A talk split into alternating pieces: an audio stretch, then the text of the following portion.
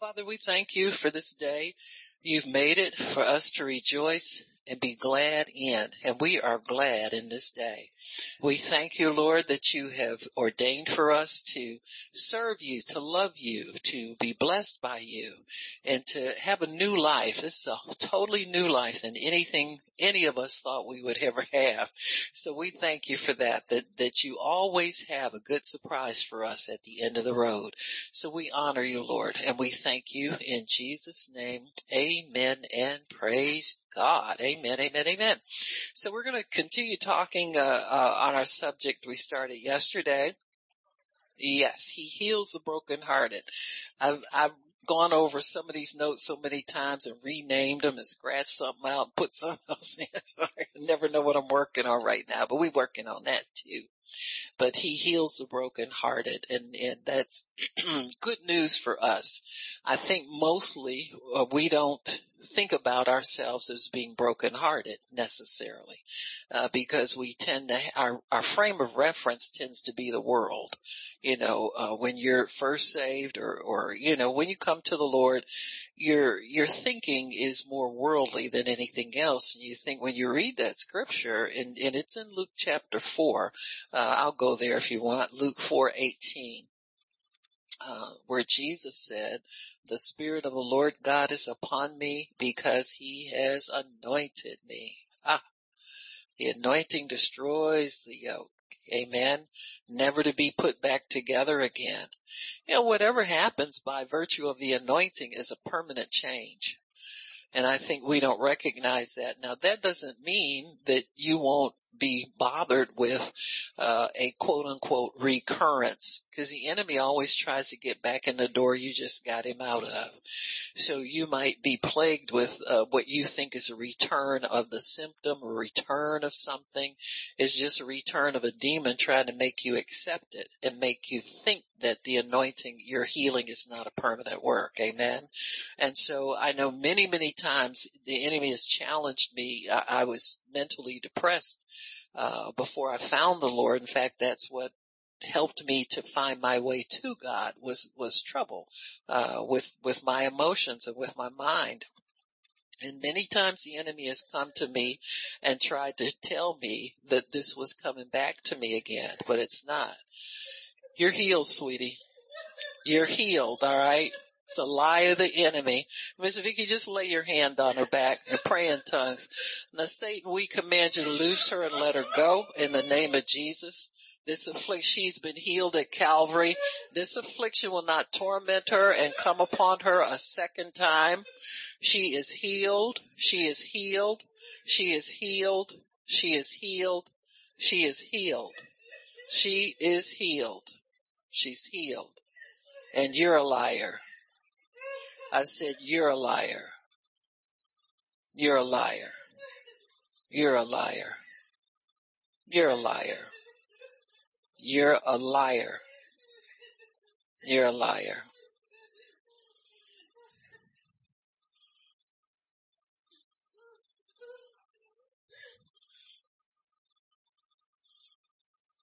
Now you say it, honey, okay? Satan, you're a liar. Amen. I am healed. Amen.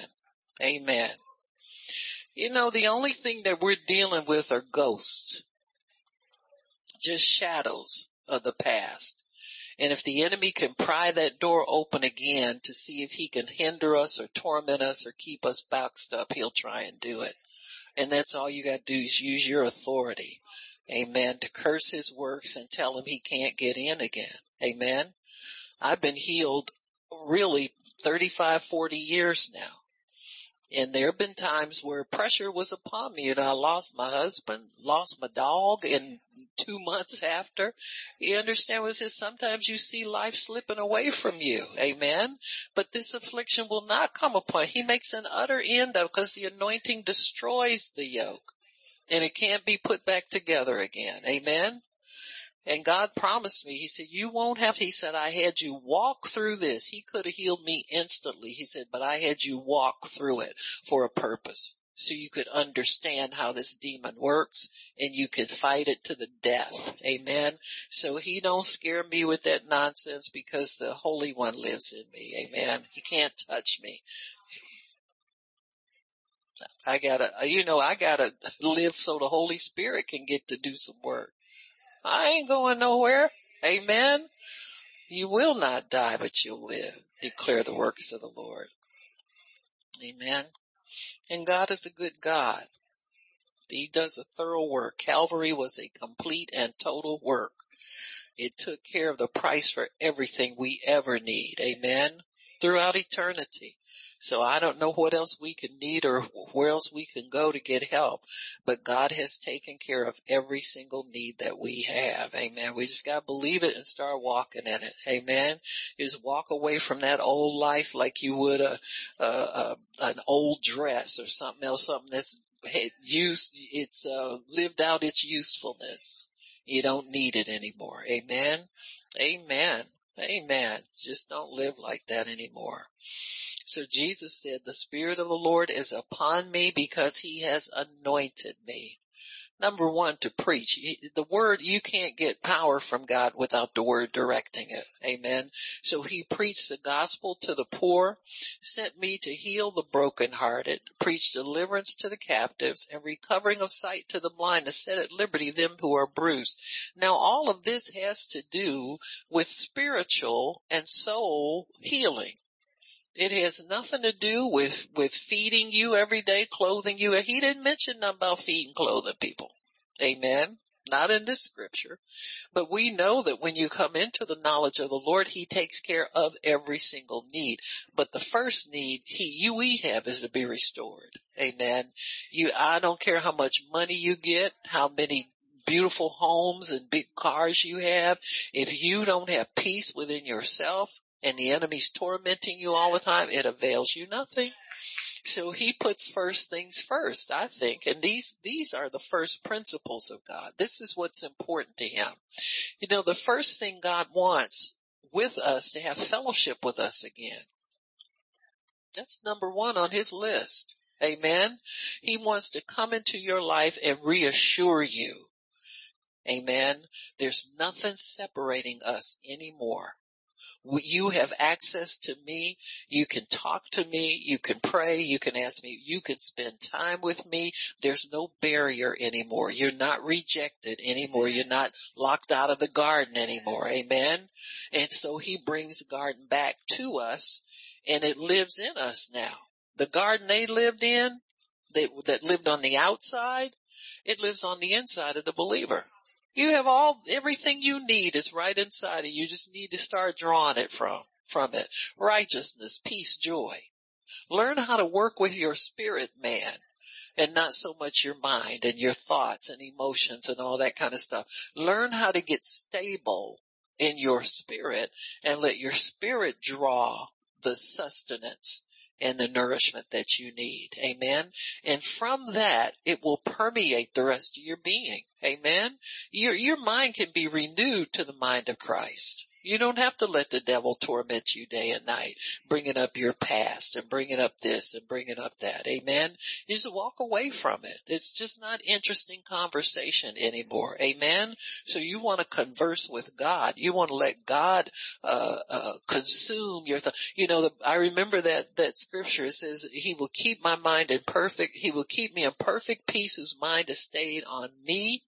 And I used to ask God, how can I keep my mind on you all the time? How can I and he began to show me. It didn't happen totally all at one time, but little bit by little bit, he was able to draw me back into the comfort of what he was thinking about me and what he was thinking about different situations. And so I was able to maintain peace with him. And once you have peace with God, fight to hold on to it. Amen. That's your fight. You gotta fight to hold on to your peace with God and not let the enemy steal it. Not let circumstances steal it. Amen. Don't let anybody steal your peace with God. Cause you're okay. you understand what I'm saying? There is nothing wrong with us. Amen. I don't care how many faults, flaws, we think we have. We are okay.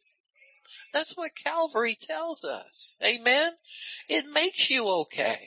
Whether you want to believe it or not, you okay. Amen. And so God wants us to know that and to confirm it, He allows us access to Him. Where before we were locked out. No, in the garden we got rejected. The, the, the gate was closed and a, uh, angel guarded it so we couldn't find our way back in to the tree of life so we could live, live, uh, condemned forever. But he decided to hold off on that and begin to, to, um, just peacefully and, and lovingly teach us about him. This whole book of the Bible is learning about God, letting him teach us who he is and giving us time to learn. You know, 6,000 years since, since what they believe Genesis is from Genesis to the time of Christ is about 6,000 years, most people think. Amen. And, and so it's, it's, he took 6,000 years to tell us about him. And we think we're going to be different in one day. Amen. When you get to heaven, you'll be learning about God. Amen. It, it, it'll just be beginning when you get there. It won't, that won't be the end of the story. That's just the beginning. In fact, we're getting glimpses of it here. You know, a little bit here and there, you know, and we can barely hold, hold ourselves together with the little bit he shows us. Amen. You see people down there in Kentucky standing in line trying to get in there where the presence of God is. See, when the churches get closed down, you can find out what people really are interested in, won't you? Won't you? Amen. You'll find out. God is finding out who really loves Him, who wants His presence, who still wants to serve Him. He's finding all that stuff out. Amen. That's what, what, that's what this is all about. Separating sheep, sheep from goats. Amen. And those who really love him are going to pursue him no matter what. Amen. No matter what comes, we continue to pursue God and never give up. Amen. Don't ever quit on pursuing God. Amen. You know, many times we find out we, we think our problem is lack of stuff and really it's lack of, of knowledge of him and, and lack of peace with him and no knowing that he can give us peace in the midst of anything that's going on in life. And that's so much better than stuff. Not that I don't want my stuff. Amen. Don't get me wrong. but we got to keep it in the proper order. Him first. Once we get peace with him, we know stuff is coming. Amen. Stuff is on the way. So we don't ever have to be concerned and worry about that. So God wants us to, to, uh, be healed from brokenheartedness. So what we talked about yesterday was many of the life issues that we, life problems that we come into contact with are not the source of our problem. The source of your problem is you were born in sin and shaped in iniquity. And part of iniquity is rejection.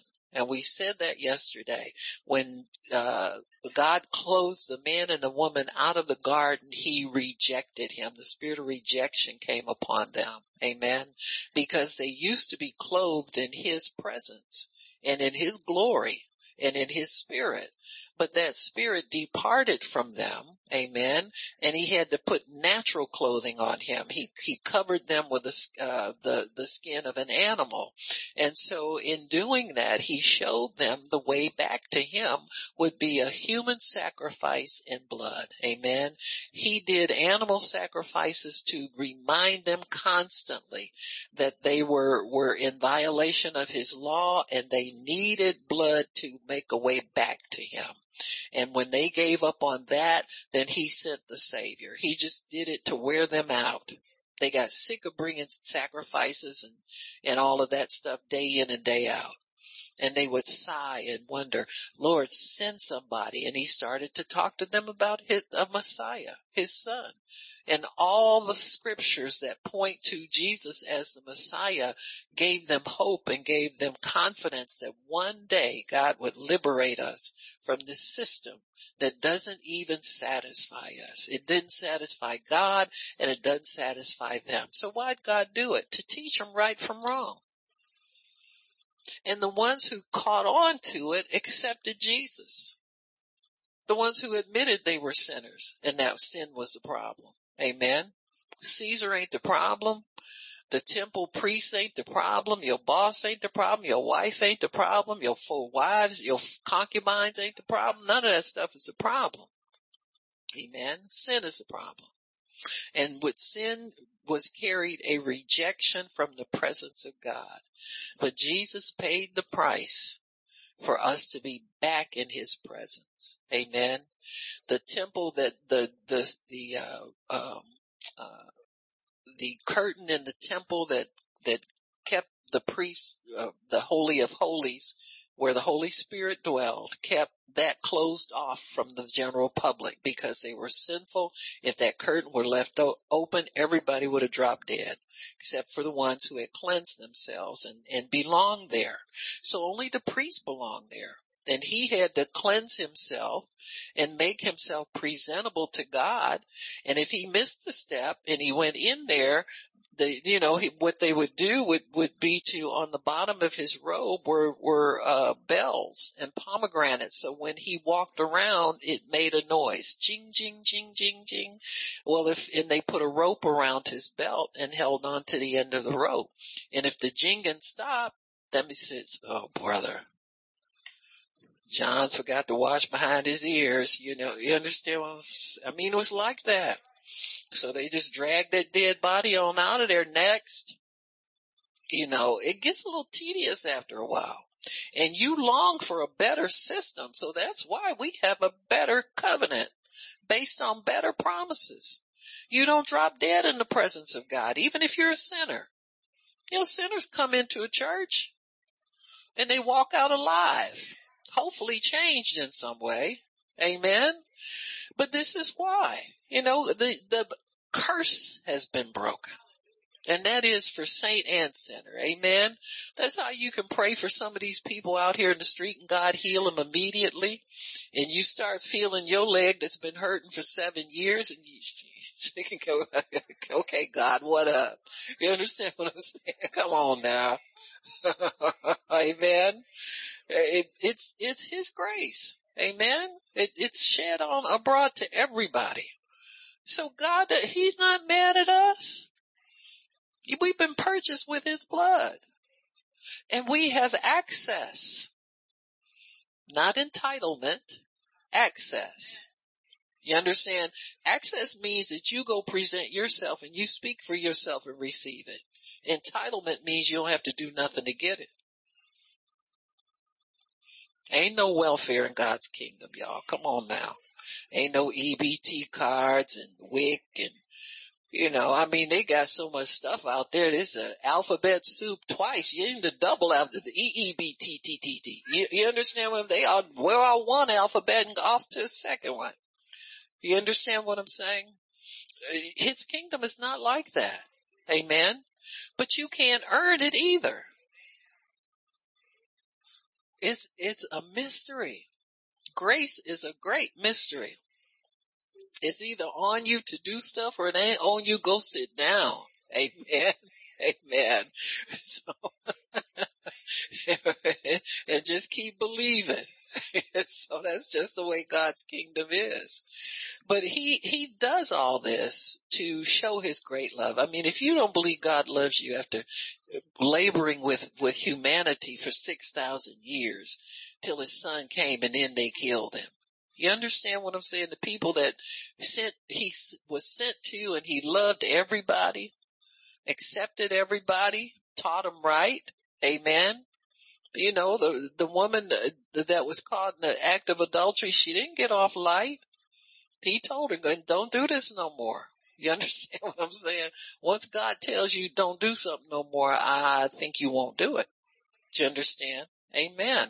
So she knew what was coming to her if she did.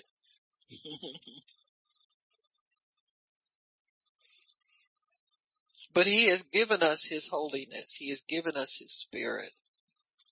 He has given us all of him.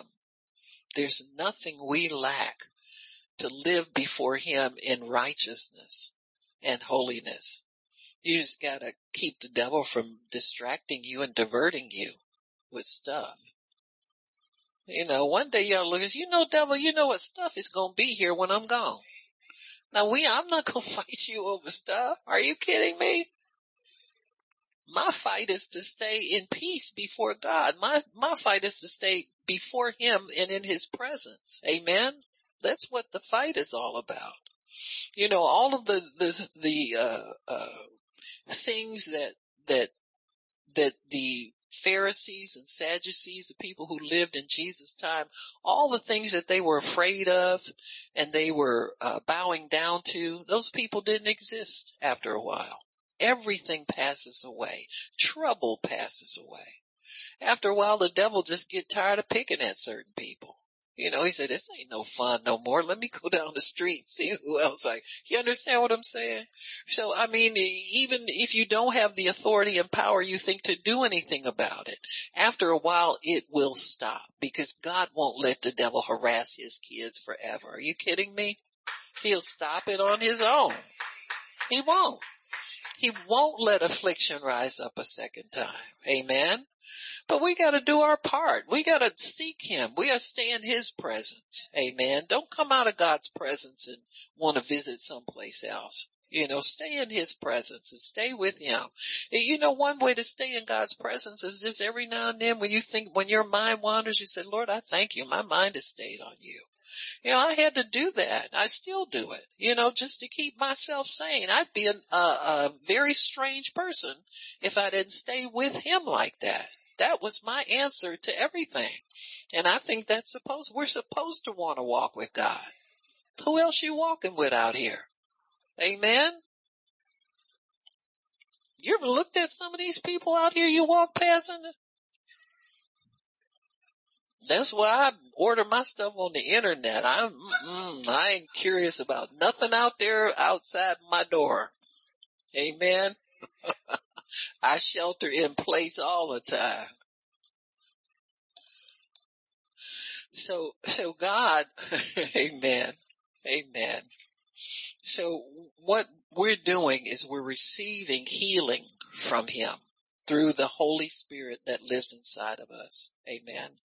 There's an unction that works or a power that works on the inside of us continually cleansing us. Amen. Continually supplying us with the word and with the power, with reassurance, with the fruit of the Spirit. The Holy Spirit is working. That's why he's called the paraclete or the comforter. He's not just stroking you on your back and telling you you're okay. You need deep comfort. Amen. You need some devils kicked out. You need some renewing of your mind. You need to be led to the right scripture for the right thing. It, this is work. Amen. And this is the work of redemption. This is a work of reconciliation. So the Holy Spirit comes to reconcile us to God which means that we are presented before the throne of God and we're found to have no fault. That's reconciliation. When you can go before God and he says, I see you're covered in my son's blood and that's why you're here. You're not here because you think you belong here. You got some rights or you got some this or some that. You're here as a privilege because my son paid for you to be here. He said, and that pleases me. And so when we have that relationship with God, we come to Him on the basis of what Calvary purchased for us. Then we have peace with God and you won't have it any other way. These people are always trying to, you know, get God to do something for them and coming up with a new prophecy and a new this and a new that. Those people don't know God. And they trying to tell you about God. They have no clue what He's like.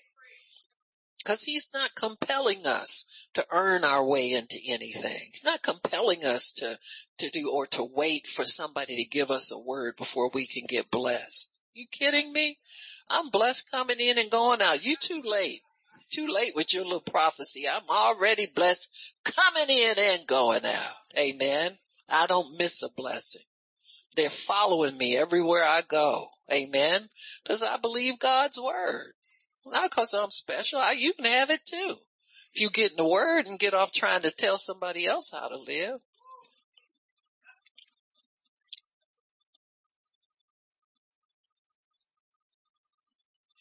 Brokenheartedness is so common. There are studies, medical studies on what they call a broken heart syndrome. and they, they trace it to traumatic incidents in a person's life and they trigger the brain to distribute chemicals that weaken the heart tissue. Amen. This is something that happens to everybody who don't have trouble. Brokenheartedness is also disappointment. You got your hopes up high for something and, and then it fell flat and now you just don't want to, you understand what I'm saying? It, it, people can be greatly discouraged. I mean, seriously so. So much that, that they, they block themselves in and kind of give up on life. You know, there's, uh, uh, um, uh, such thing as what, uh, theologians and, and people who Christian who Christians who understand spiritual things, they refer to the inner vow. And it's, it's real, you know, uh, you ever said to yourself, I'm never to do, I'm never to do this. See, that's, you make a vow to yourself and that stuff holds. It'll shock you. People get out and want to live a normal life and even get saved and want just basic things that people want. You know, uh, you know, you want a, a home, you want a spouse, you want children, you want health, you want all of that stuff. And they run into a block where they can't get certain things. Or you want to prosper, you want a good job, you want to complete school. And, and uh, many times people will find that they've had some kind of negative experience, not just them personally, but maybe even heard of somebody else having a negative experience. And then all of a sudden this, this little God inside of them decides that they're never going to try for anything like that. And you get held in that vow. People will speak to you. You're never gonna amount to anything. They're never, you know, people speak things out of frustration. Everybody says that. No, don't label people as bad because they said something to condemn you or make you feel bad when you was cutting up and acting up and, and wearing their last nerve out. You know, we want to go back and blame everybody for everything. You know, woman up and man up and take responsibility for your life. Amen. God gave you a life. Take responsibility of it and pursue the blessing. You don't have to live out of what people told you about. They don't know nothing. They're just so, you know, just so ignorant. You know, people say anything. I remember when, when I was a kid and people say, oh, you just like your mama. You just like it. They don't know me. They just go, but they just, people say goofy things, you know, and I was, I, sometimes I sit back and think about it. I say, God, you mean people just didn't have anything to say? That's all they could say is you just like your mama, you just like your, and you know, if you and mama wasn't getting along, that made you mad. So we're going to live out of those kind of words. We're going to remember that kind of stuff and let it run our lives. But many people do. Many people do. And see, we don't have a cure for brokenheartedness until we come to God. Now people can get you, listen, don't get me wrong now, you can go to a good psychiatrist or a good group. They got AA, NA, I know cause I, I joined about four of them.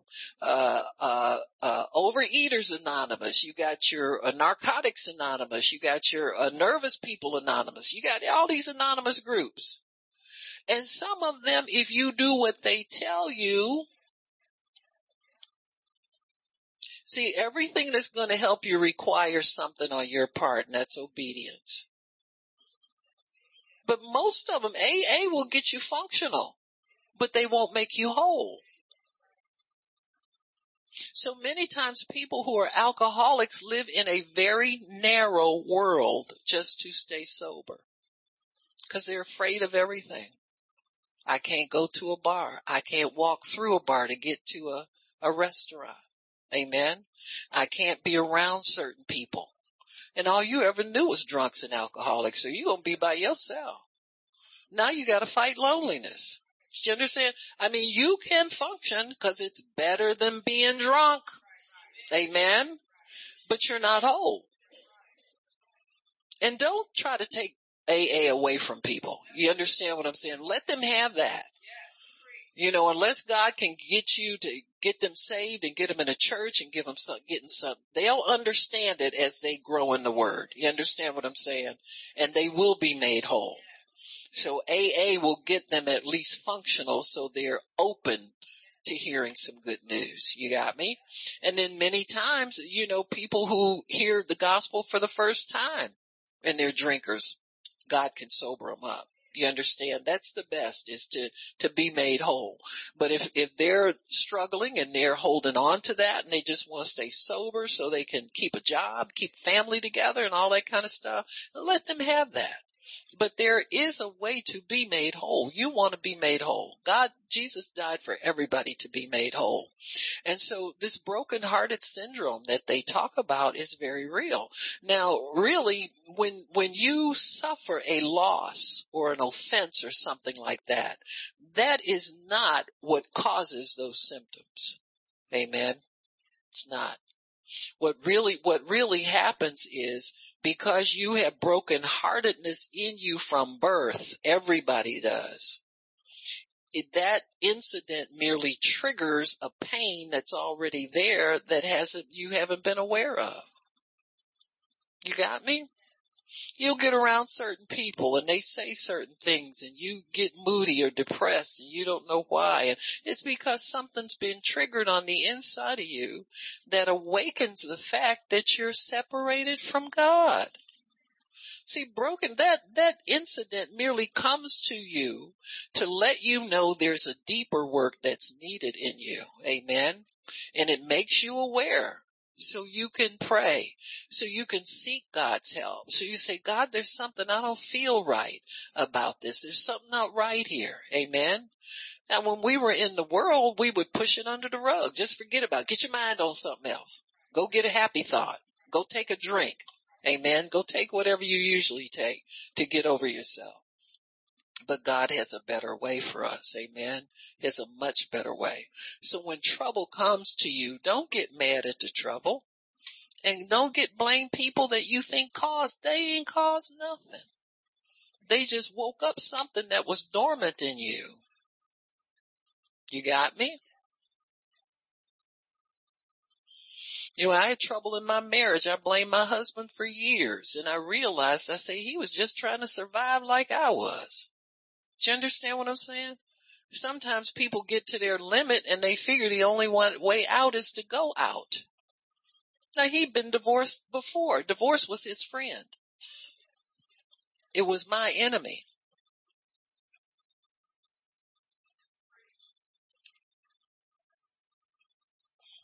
You gotta make up your mind what side you're on, folks. You can't sit up and just listen to anything and take anything. Divorce is never your friend. That's how you got broken hearted to begin with. We got divorced in the garden. So how's that good for anybody? I don't care if you've been divorced and been forgiven. It's not your friend. Jesus is your friend. You just weren't able to get to the higher place of reconciliation. You understand what I'm saying? End of discussion. But it's not your friend. It causes too much pain. Why would you want to inflict pain on somebody and say it was a good thing? Or have pain inflicted on you and say it's good. It's not good. And people don't prosper from it. If it were good, people would get rich off of divorces, but they don't. The only person gets rich is the lawyer.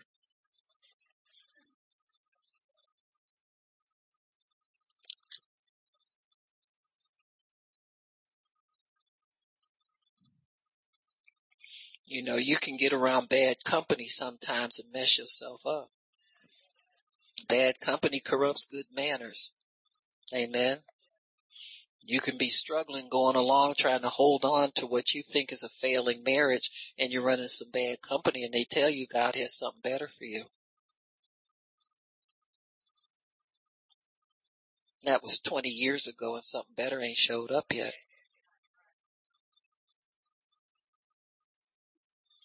Uh, maybe I'll park here for a little bit. I don't know.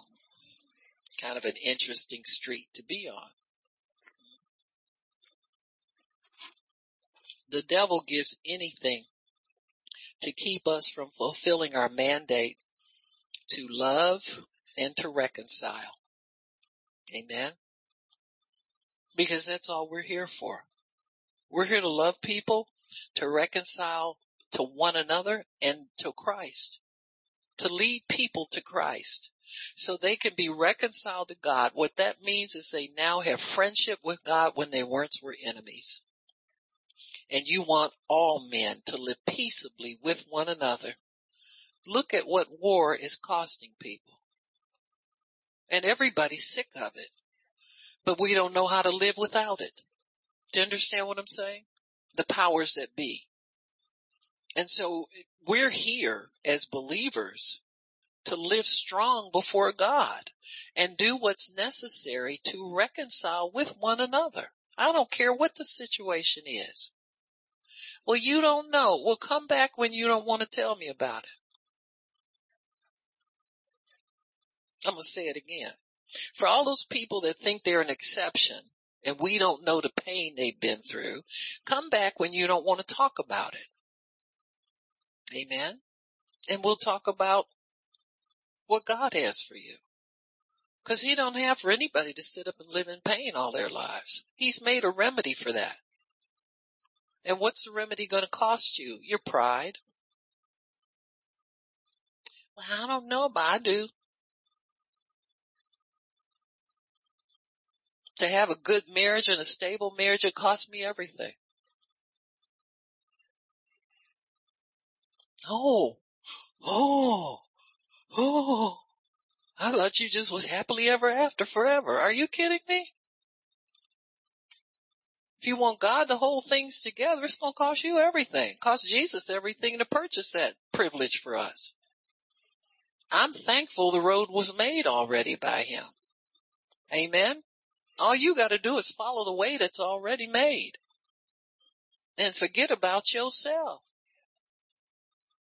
Why? Cause God will take care of you. If you worried about taking care of yourself, get on the right road. You couldn't do it in a million years. He was taking care of you while you were a sinner, blaspheming, cursing, doing everything you wanted to do under the sun and then some. And he was taking care of you. So what's different now? Amen. But yeah, it'll cost you something. Tell you like it is. Are you fairy tale believers? Huh? You have to fight the devil tooth and nail for your sanity to get your bills paid. Huh? To forgive somebody when they keep cussing you out over and over and over again. I just, you don't have to put up with that. I'm not putting up with anything. I'm living the life God gave me to live. What you talking about? Putting up with? like you so important. Get yourself off the throne. Give yourself a break. Put the crown, the, the, the dime, the, you know, the dollar store tiara, put that off to the side and give yourself a break. Amen. And humble yourself to God. He gives grace to the humble. Amen. Yeah, I would say things, God, well, I'll be glad when this is over so I can. And he says, so you can what? Grab that stinking pride of yours back?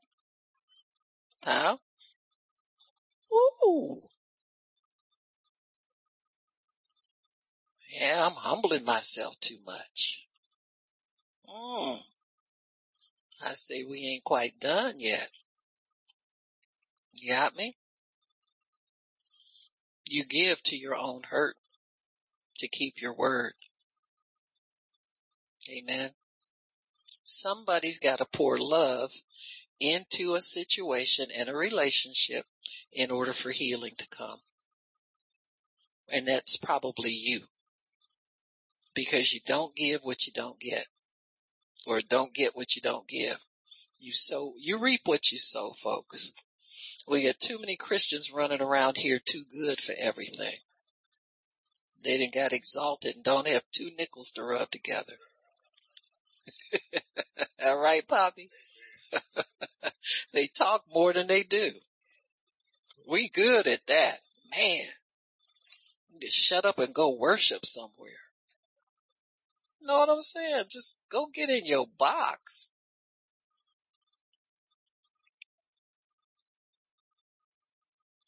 So we don't want to be brokenhearted anymore, folks. Amen. We talked about the fact that insults will break the heart and leave a person weak.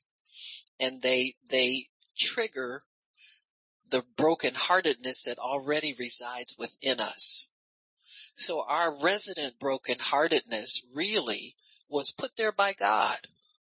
We're brokenhearted because we're separate. Sin separates us from Him. And that's why we're brokenhearted. And so God puts us back together again by allowing that brokenheartedness that He put there to be triggered by some nutcase in our environment that we have to forgive because they just as carnal and crazy sometimes as we are. Well, I didn't do nothing to you. Not that time. Huh? But if we look back through your pages, we might see a lot of little stuff you did. hmm Religious people have always a cover. Don't, don't, don't use that as a cloak and a cover up. God told me to do. God told me to do. God told me to do this. God told me to get married. God told me to divorce him. God told me, well, what kind of God you serving that can't make up his mind what you supposed to be doing? He just as confused as you are. You need to find another God. I mean, find God for real.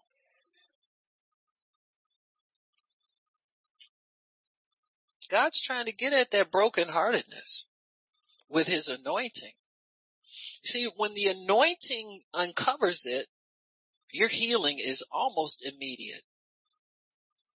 If you'll receive it, it's almost immediate. You know, I've had times where I was just sitting, you know, just kind of like thinking nothing and a thought will run across, across my mind and, and God will show me something about it. And it's something that happened way back when, you know, that, that I had forgotten about. And, and God will so, tell me, he said, you know, he said, what I'm doing with you now, he says, I'm making you whole from every whit of trouble that you ever had in your life. See, you don't have to go around telling people how broken up and bruised you were and who did what to you and how you didn't have this. And I didn't have 10 hugs a day. Well, I didn't have one sometimes. Some days I got none but whoopings. Do you understand me?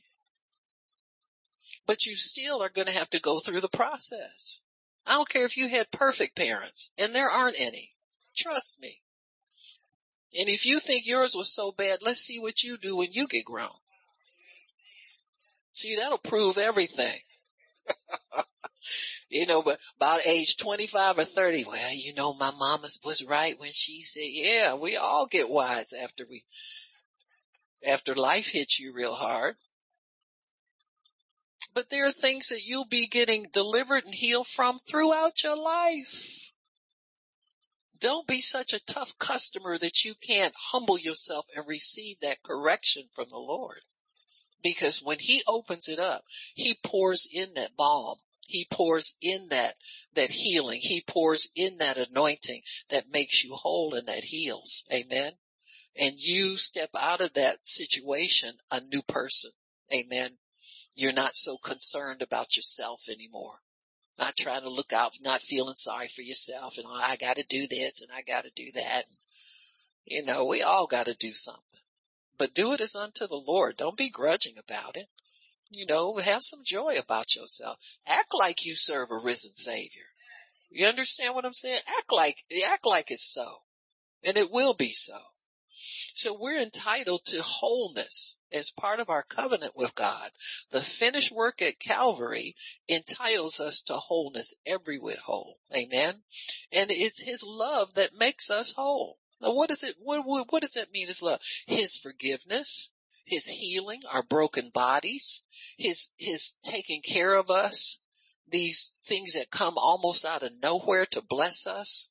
that he's always got reserved for us if we'll look to him for the blessing. Many times we're looking elsewhere for the things that we need. And all we need to do is continue to wait on God and worship him and uphold him. And so God is there to bind up our wounds, the fresh wounds, and to do that deeper work that needs to be done because of separation from him. So when we get born again, the first thing we receive is his love and we receive his peace. And that makes us whole. That salvation makes us whole. Amen. So we're reunited with God through the Holy Spirit. We have peace with God. We sense his love in the form of forgiveness of our sins and we're washed clean and we know it. Amen. And so God wants us to know that he's there to finish the work. He begins it when we get born again and as we live for him, he finishes the work. So always be open to God showing you things. Always be open to him helping you with these things. So God would never have rejected us if it weren't for our own good. But reconciliation comes later and that's better. Amen. So really love was, was distant from us and put off for a season until we would come to a knowledge of Christ and we would be made whole again. Amen. We need to know that all relationships that we like are not good for us.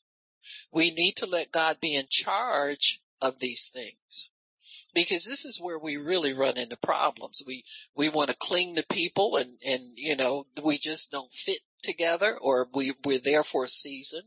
You know, God is a jealous God. He's not going to let you cling to no new BFF too hot. You know, he's going to make sure you see what they are and they see what you are. So you'll come running back to him. Listen, honey, we're on a short leash. You don't get to do a whole lot of stuff you want to do around here. You've been bought. He owns us. You get to do nothing but love him and be obedient and be thankful. Amen. God, what's my next assignment? I'm thankful. Show it to me. Amen. I ain't doing nothing today. What you got up? I thought I had plans. I thought I had plans, but all of a sudden they don't look so hot to me no more. What do you, what you want me to do? Amen. What do I do for you today? When you were at your worst, God forgave you and gave you his best. That's the life of his son. Amen. And the, his shed blood paid for it. So your salvation really points to wholeness. We said yesterday that you are complete in him. You're complete, but it, you're, but you're in process too. It means that you don't sense that anything's wrong with you or you shouldn't. If you're saved, you know, if you sense something's wrong, ask God what it is. God, what is something in there? You know, I'm dealing with something you don't like quite or you want to help me with, you want to correct me on it. Amen. Talk to him. You need to want to be close to him all the time. This business of being distant, you know, that's, you don't text him. You worship him. Amen. You know, I've received text messages from people and I know they running four and five texts at a time because they put some on that got nothing to do with the conversation we in. For those of you who can't give God your full attention, amen. You know, some of this stuff we deal with for years could be over in minutes if we give the full attention to Him. Amen. And many times we know what's wrong. We just don't want him to find out about it. Running around busy. I gotta do this. I gotta do that. No, slow your roll. Amen. Just slow your roll. So, so God heals us really with just one touch, one touch of his spirit, one touch of his mercy and, and it, the trouble's over. Amen. The trouble's over. You, you know, there are things that you and I know we worry a lot less than what we used to. Amen. In fact, most of us are worry free because God has trained you. If you're going to get any prayers answered from God, you got to be a peaceful person. You can't be sitting on his shoulder and trying to make him do something real fast. so you don't have to be nervous no more. God, if you do this real quick, I won't be nervous. No, you're gonna get unnervous first. And then I'll move. Got me? Just cause he slipped a, a blessing on you the last time you was at your wits end, you got it anyway. Uh, somebody need to say something. Say, thank you, Jesus. Run around the room or something. You understand what I'm saying? He was nervous as all get out. Faith went out the window. Love went out the window. He was pacing back and forth and then the Holy Ghost phone call comes. And you took it like a thief and ran. Like the thief that you are. Amen.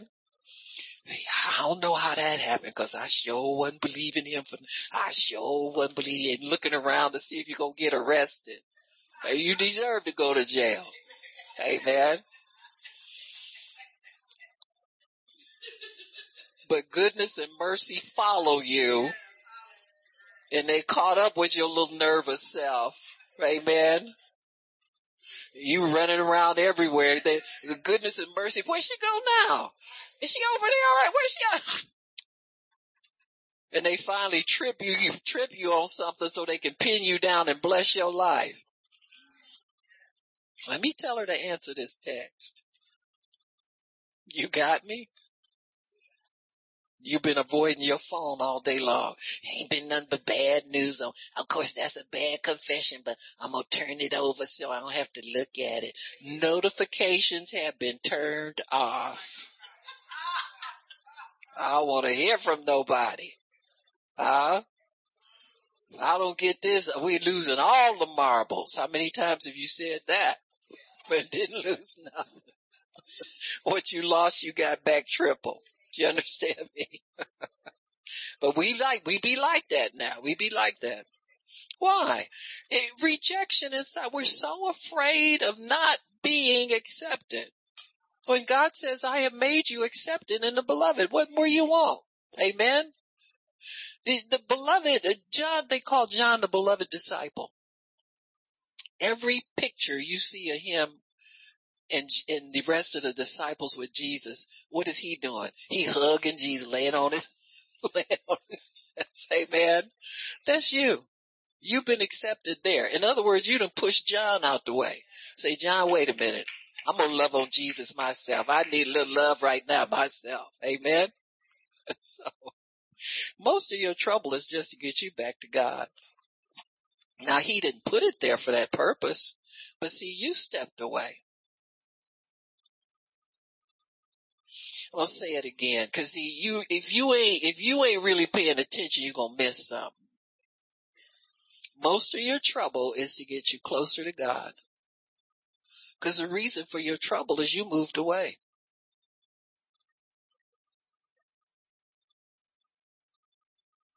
Now be thankful for that. You know, let me tell you why.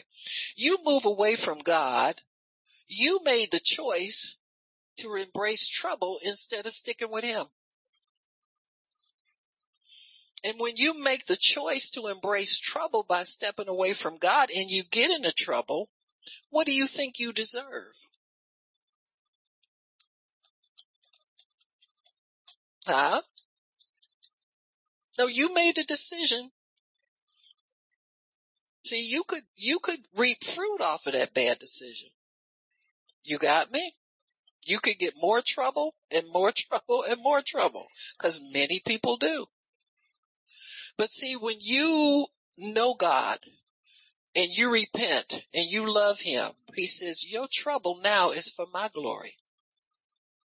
See, it's not for you to reap more trouble off your trouble, even though you stepped into it and you made a decision to get away from me.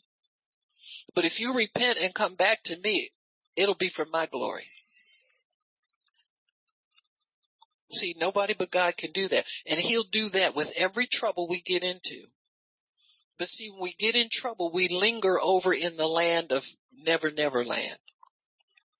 You know, with the animals and the, you know, in the amusements and everything else, you know, we just over there waiting and not knowing what to do. And I don't know if it's too bad for God to help me.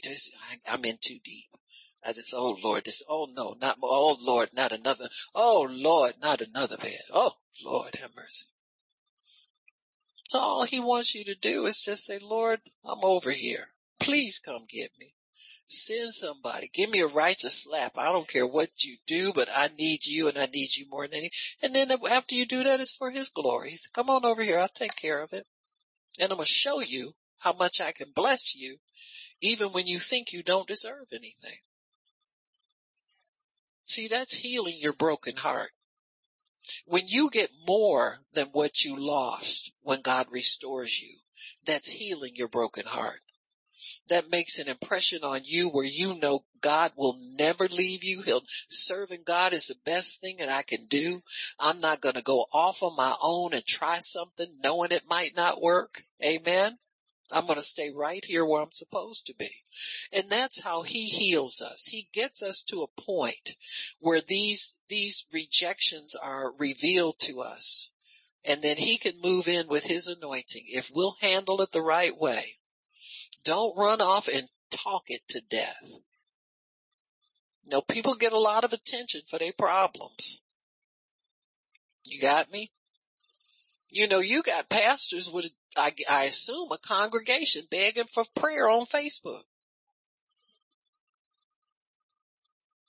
Oh, well, excuse me if y'all thought that was normal, but I don't think it is.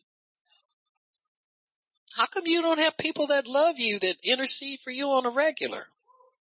Why you gotta come on there? And they ain't looking for prayer, they looking for attention. I can tell you what they doing.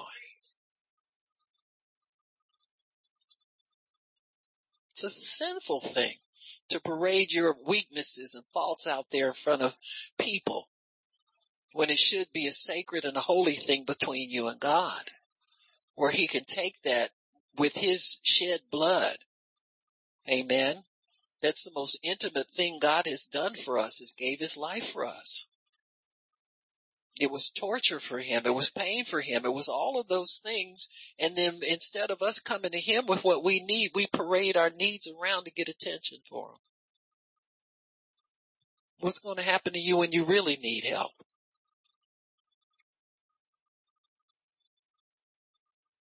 Psalm 112 gives you a remedy for brokenheartedness.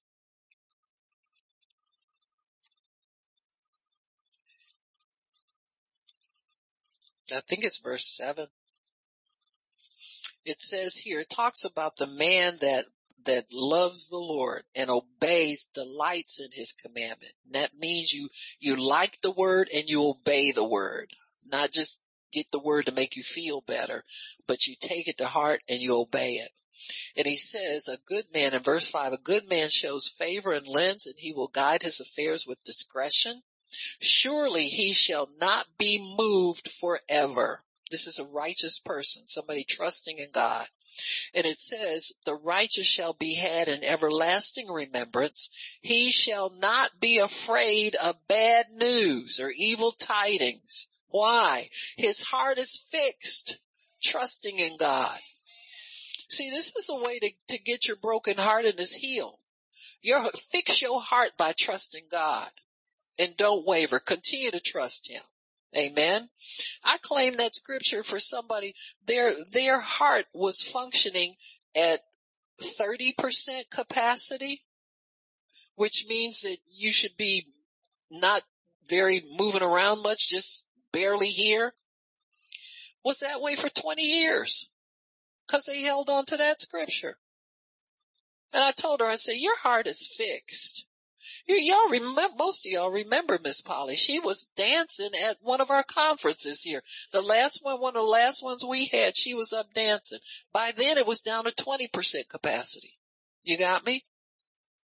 Why? She trusted God. She got to see children grown, grandchildren, great grandchildren, whole nine yards. Amen. Trusting God. And this is how he fixes our broken hearted, heartedness. We trust in him. You're not trusting in, in something you see. You're not trusting in people. Our main, main problem is we, instead of going to God, we take a substitute image of him. Amen. Man is made in his image, so we always run into each other trying to get something instead of going to him. We miss it. We get the counterfeit instead of the real thing. Why? We scared of the real thing. We scared to trust God. That's really what it is. So he lets you trust him a little bit at a time. So you don't have to give me the whole ball of wax right now. He said, I'm going to get it eventually. Cause this ain't, this right here you doing ain't gonna fix nothing. Do you understand what I'm saying? You're gonna have to go the whole way. Hold nothing back. Amen. So trusting God really brings the binding of your broken heart. It's able to keep your broken heart from interfering with your normal life. Even though there's still some work to be done, and trust me, this happens a little bit at a time. Little bit by little bit, this thing is done. Some people just nutty. They want to just, like this is an operation. You just get all your organs removed and you don't have no problems no more. You know, they, this is a walk. And, and learn how to enjoy the walk. Enjoy trusting God. Cause he wants you to know how to love him more than he wants to give you stuff. That's why your stuff don't come all at one time. The other part of that too is man is smarter than we are. We know if we give somebody that we love everything at one time, they might go off somewhere.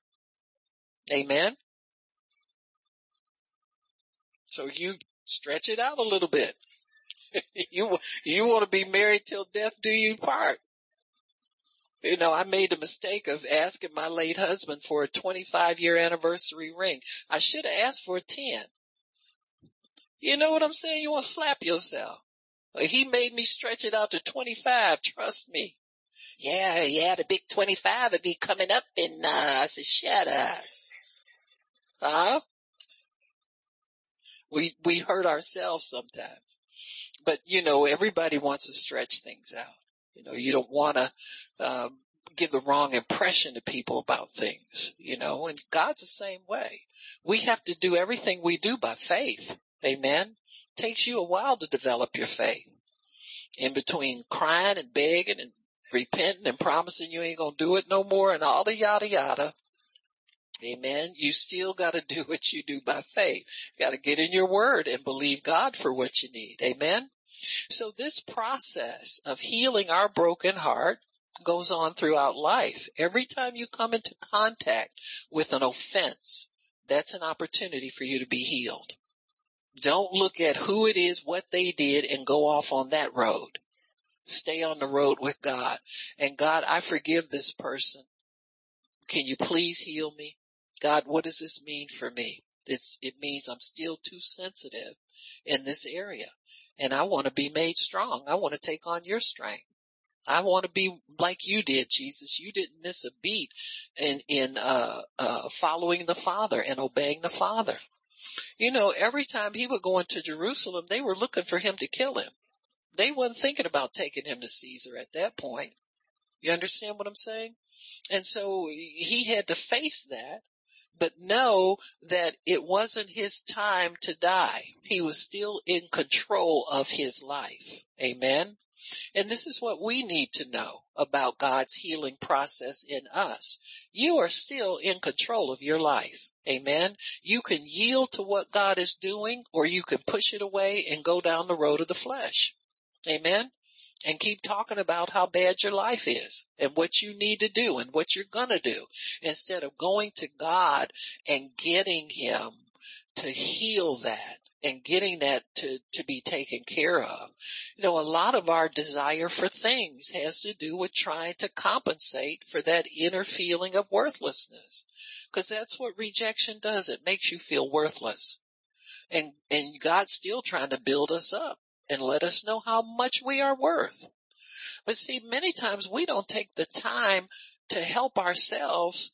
But you just sometimes just sit back and think about your life and what you were doing and where you were headed and where you were going when God found you. You weren't looking for God. Most of us were looking for relief, looking for help, you know, I had friends that would tell me they would go to church revivals trying to see who the new preacher was and what he looked like and wound up getting saved. Amen. Yeah, me and Miss Jan's, me and her girlfriend Jerry, Jerry says some of her girlfriends was bragging on this preacher that just came in town preaching revival and how cool he was and he was fine and he was young. And Jerry said that they was sitting in the back looking at him. He gave the altar call and they was going to bum rush the altar. And Jerry said, when she said, when I came to, I was laying flat on my back looking up at the ceiling praying in tongues or something. But God met her there. So she wasn't looking for you understand what I'm saying? And wound up being on fire for God. She give her testimony anywhere. You know, you, you go somewhere and she break out talking about the Lord and you want to get embarrassed and pretty soon everybody is sitting there looking. They didn't drop what they did eating and, and doing and looking staring, staring straight at her. Amen.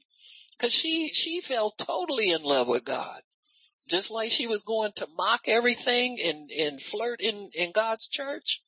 She flipped, he flipped her around so much. Amen. So many times we can look back at our lives and see we weren't really looking for, you know, me, I was looking for help. I thought I was dying. I thought I was going to go to hell if I died. And God showed me the way to salvation. Amen. And so this is, this is his extreme love for us folks. Now if he loved you that much, he loves you even more now. See, you were an enemy of his and he gave you overwhelming love. How much more do you think he loves you now? You're submitted to him. You're working for him. You humble yourself to him. You give. You do the best you can. You work in your church. You look for people in your neighborhood to bless. His love is extreme for us, folks. He's got so much invested in us now. He's not going to turn our backs, his, his back on us. But see, yet we live sometimes in this, this wonderland, you know, wondering what I need to do, wondering how this is going to, wonder, wonder, wonder, wonder. Instead of just allowing him to bring that healing into us the way he wants to bring it into us. There is a balm in Gilead. There is a physician here for everything that, that, that points to our brokenheartedness. It's hard sometimes to receive the love of God. Man, but as wounded people, we must turn to him and receive his love and his reconciliation. Amen. You, you are, are healed every time you repent. Did you know that? Every time you confess your sins, you're healed more. It's amazing how God just has healing everywhere that you look. Calvary always points to healing. And many times we don't want to confess sins. We don't, well, we, you know, ah, wait, you don't have to do that anymore. I've heard people say that. They heard preachers preach that. I won't say you ain't heard it here. Not as much as I slobber and grovel and beg sometime and ask God to forgive me. God, I open my big mouth again. You understand what I'm saying? I done it again. I thought it was cool and then this happened. There I am over there again. Help me, Jesus. I'm sorry. Please forgive me. See, you want to be close to him. Calvary keeps you close to him. I don't know nothing else that works like it. Now you can sit up and confess all you want to and lift holy hands, unholy hands, whatever kind of hands you want to lift. But I'm telling you, that blood washing will get it every single time. And it'll cleanse you from all unrighteousness. You won't have a speck left and this is where you can enter in and receive wholeness from your brokenhearted. You won't get it without that trip to the foot of the cross. It will not come to you. It comes by acknowledging the blood. What paid for you to be whole? You gotta acknowledge that. I plead the blood. Now you confess your sins because you know you're wrong.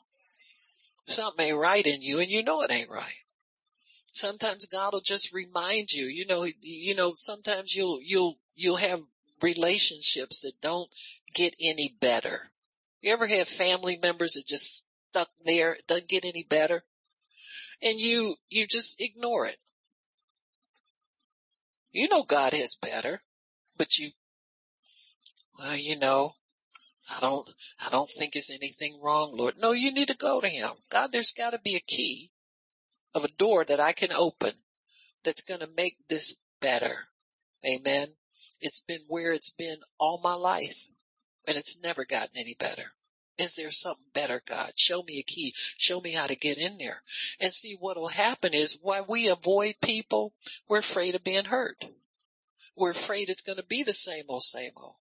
Well, if we don't change it, who's going to change it? You understand what I'm saying? And these things are not like optional things. Like I'm doing everything else right and all my ducks is in a row and it's over here. I'll, I'll take care. No, this may be number one that God wants you to take care of. Cause that person may not know that he loves them until you let them know in some way.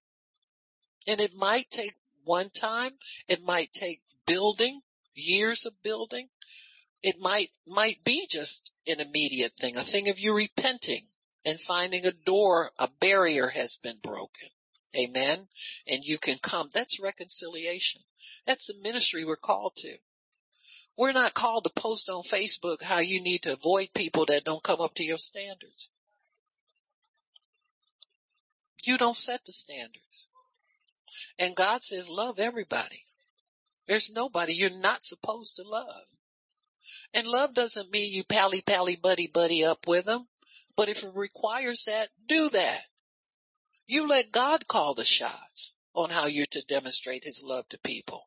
But until the love of God comes into your heart or comes into a relationship and a situation, there is no reconciliation. There is no peace. There is no prosperity in that area of your life. You know, some people are trying to prosper in the natural and they've never opened up their heart to God to really do a work in them so that they can get rid of a lot of fears. You know, God is opening doors for people sometimes and they're scared to go in and they have no idea why. It's just been in them all the time. That's not for me. That's not for me. That's not for me.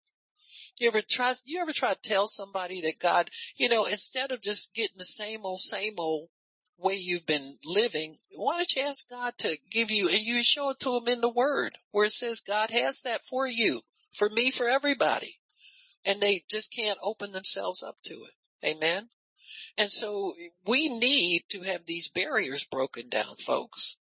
That rejection that comes when you start rejecting the good that God has for you, it's a sign that he needs to heal you even more. You got me?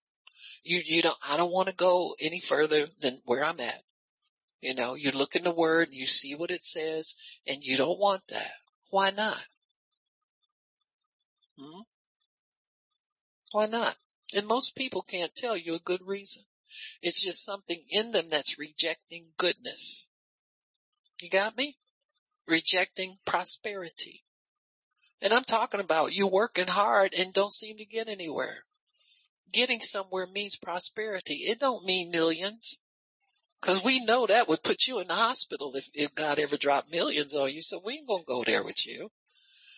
But we just talking about not working as hard and slaving as much as you do. Amen.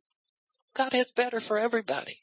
He says everything you set your hands to will prosper and prosper and prosper. He will have you prosper to such a degree that you don't have to work as hard and you can make investments and make them pay off for you. Oh, no, I, I'm, I'm satisfied. I don't know why. The, it's right in the Bible. What do you think it's going to cost you? It costs you your pride. Many times we don't want to humble ourselves. If we admit we want something, the first thing we think about is we ain't gonna get it and we gonna be embarrassed. Amen? That's why we don't reach for much. And it's because of this rejection. We just feel like God won't. We feel like there's something else we gotta do. We feel like there's more to the story. We feel like, and there's nothing out there, but you just gotta believe Him and trust Him. Fix your heart on wanting what he has for you. It'll shock you what God has laid up for you. I mean, seriously. Even after you're accustomed to his goodness, he, he'll always come up with something to shock you even more. Know what I'm saying? It's, God released some money to me. Uh, I was in a meeting and, and the pastor was preaching on finances taken a long time. I almost went to sleep standing up there, but he said, he was saying, and then you'll say cha-ching and it'll be right. He said, everybody say cha-ching. I woke up, I said cha-ching. And then my, my phone said ding. And there was $1,100 in my cash app.